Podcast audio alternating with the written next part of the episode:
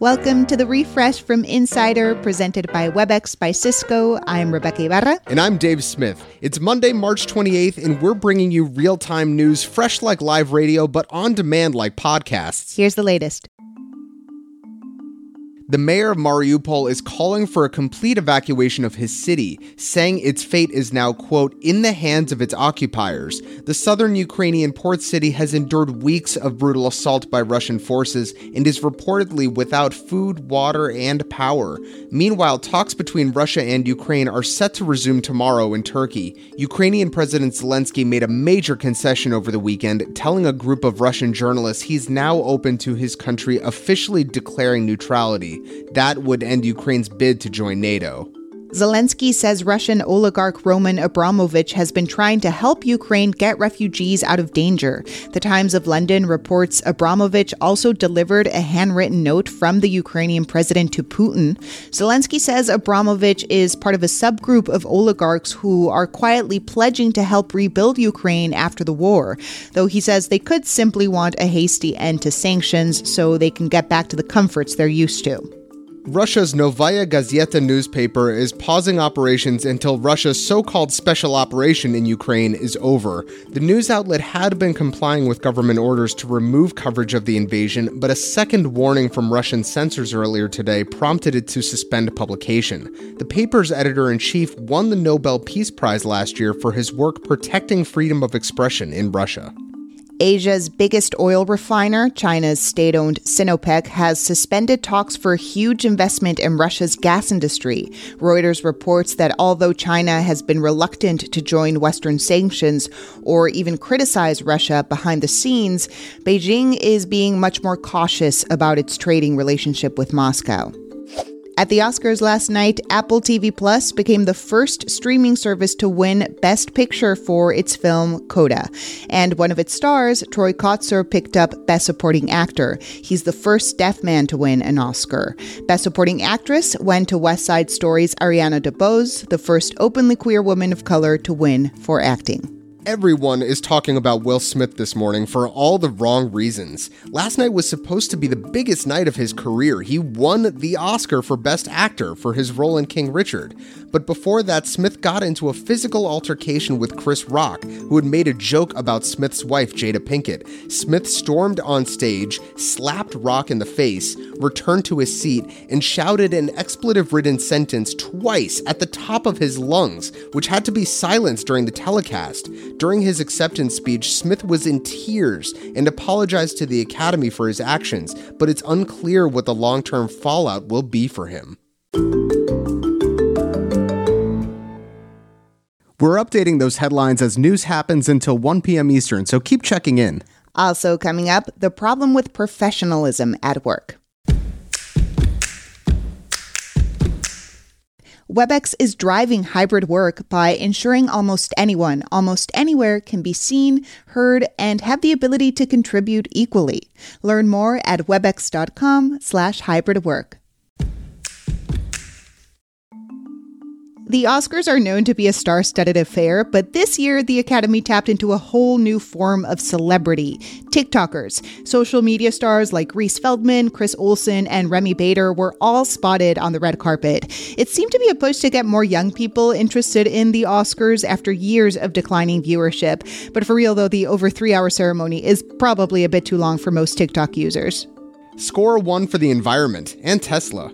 Reuters reports the government is boosting penalties for automakers that don't meet fuel efficiency requirements. For some companies like Chrysler parent Stellantis, they're looking at millions of dollars in fines. But for Tesla, this is a huge win. Tesla gets credits from the government since it only makes electric cars and sells those credits to other companies that can't meet regulatory requirements. So this just increases the value of those credits the historic and movie like run of the St. Peter's Peacocks has ended.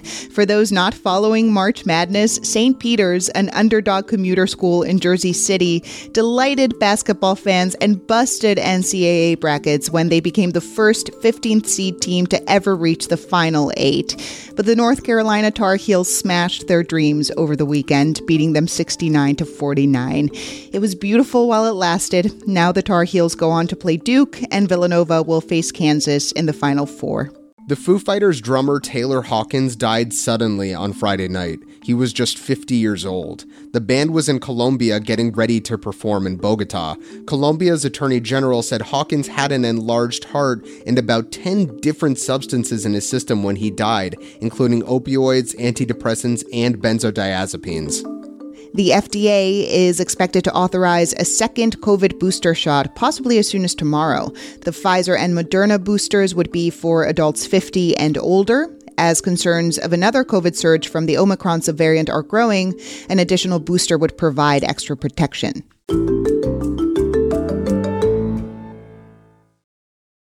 I'm sure we've all been told at some point to act professional, right? To like dress appropriately and behave a certain way in the workplace. But the very idea of professionalism is not only outdated, it can also be discriminatory and biased. This cultural norm assumes a wealthy white male standard and it frequently punishes women and people of color who don't conform to it. Here to talk about it is Drake Baer. He writes about workplace culture for Insider. Drake, what I love about this is is that professionalism is one of those terms that it feels like it's always been there, but it actually comes from like the 1930s, you write. Yeah, so what we today consider like elite professional services, management consulting, venture capital, investment banking, those all came up in the 1930s and the 1940s. And in fact, these firms very purposefully attuned to what elite looked like in whatever market they were in. So as they were moving into England, they were looking for Oxford degrees and Etonian accents. And in Germany, they learned to spot men who had saber wounds on their cheeks, since fencing was a pastime of high class families.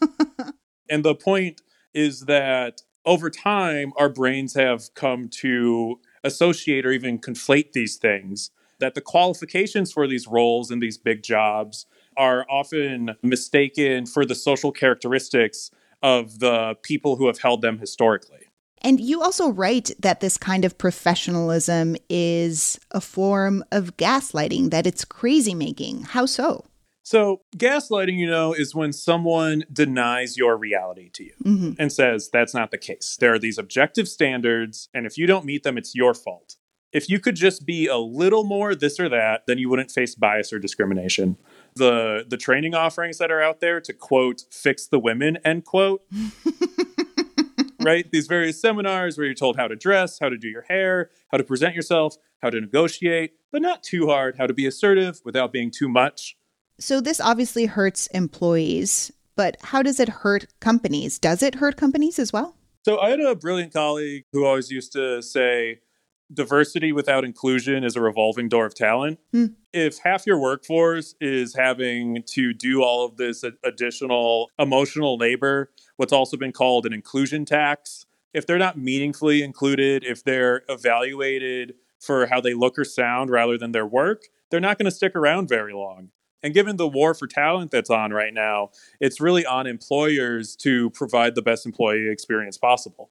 Yeah, so how can they help fight this problem? So, what you can do is literally block out the names on resumes. If you're recruiting, block out hobbies. There are elite hobbies like boating versus less elite hobbies, right? Anything that signals gender, race, class, just strip those things out and get to the actual work experience itself. So, what is your biggest takeaway from your reporting? I think the biggest takeaway is that professionalism, just like every other standard uh, or norm in business, didn't fall from the sky. It hasn't always been there. And it's been like actively cultivated. And there are some people who benefit and some people who don't. So the more that we have language to talk about these things, person to person, and also realize that these assumptions are baked into our systems, the more equitable we can make our workplaces. Thanks so much for chatting, Drake. Thank you. Drake Baer writes about business culture for Insider. Be sure to follow the refresh from Insider on your favorite podcast apps, or better yet, go to insider.com slash the refresh to use our custom designed player. We also want to hear from you. Reach us at the refresh at insider.com. I'm Dave Smith. And I'm Rebeca Ibarra. Thanks for listening to the refresh from Insider.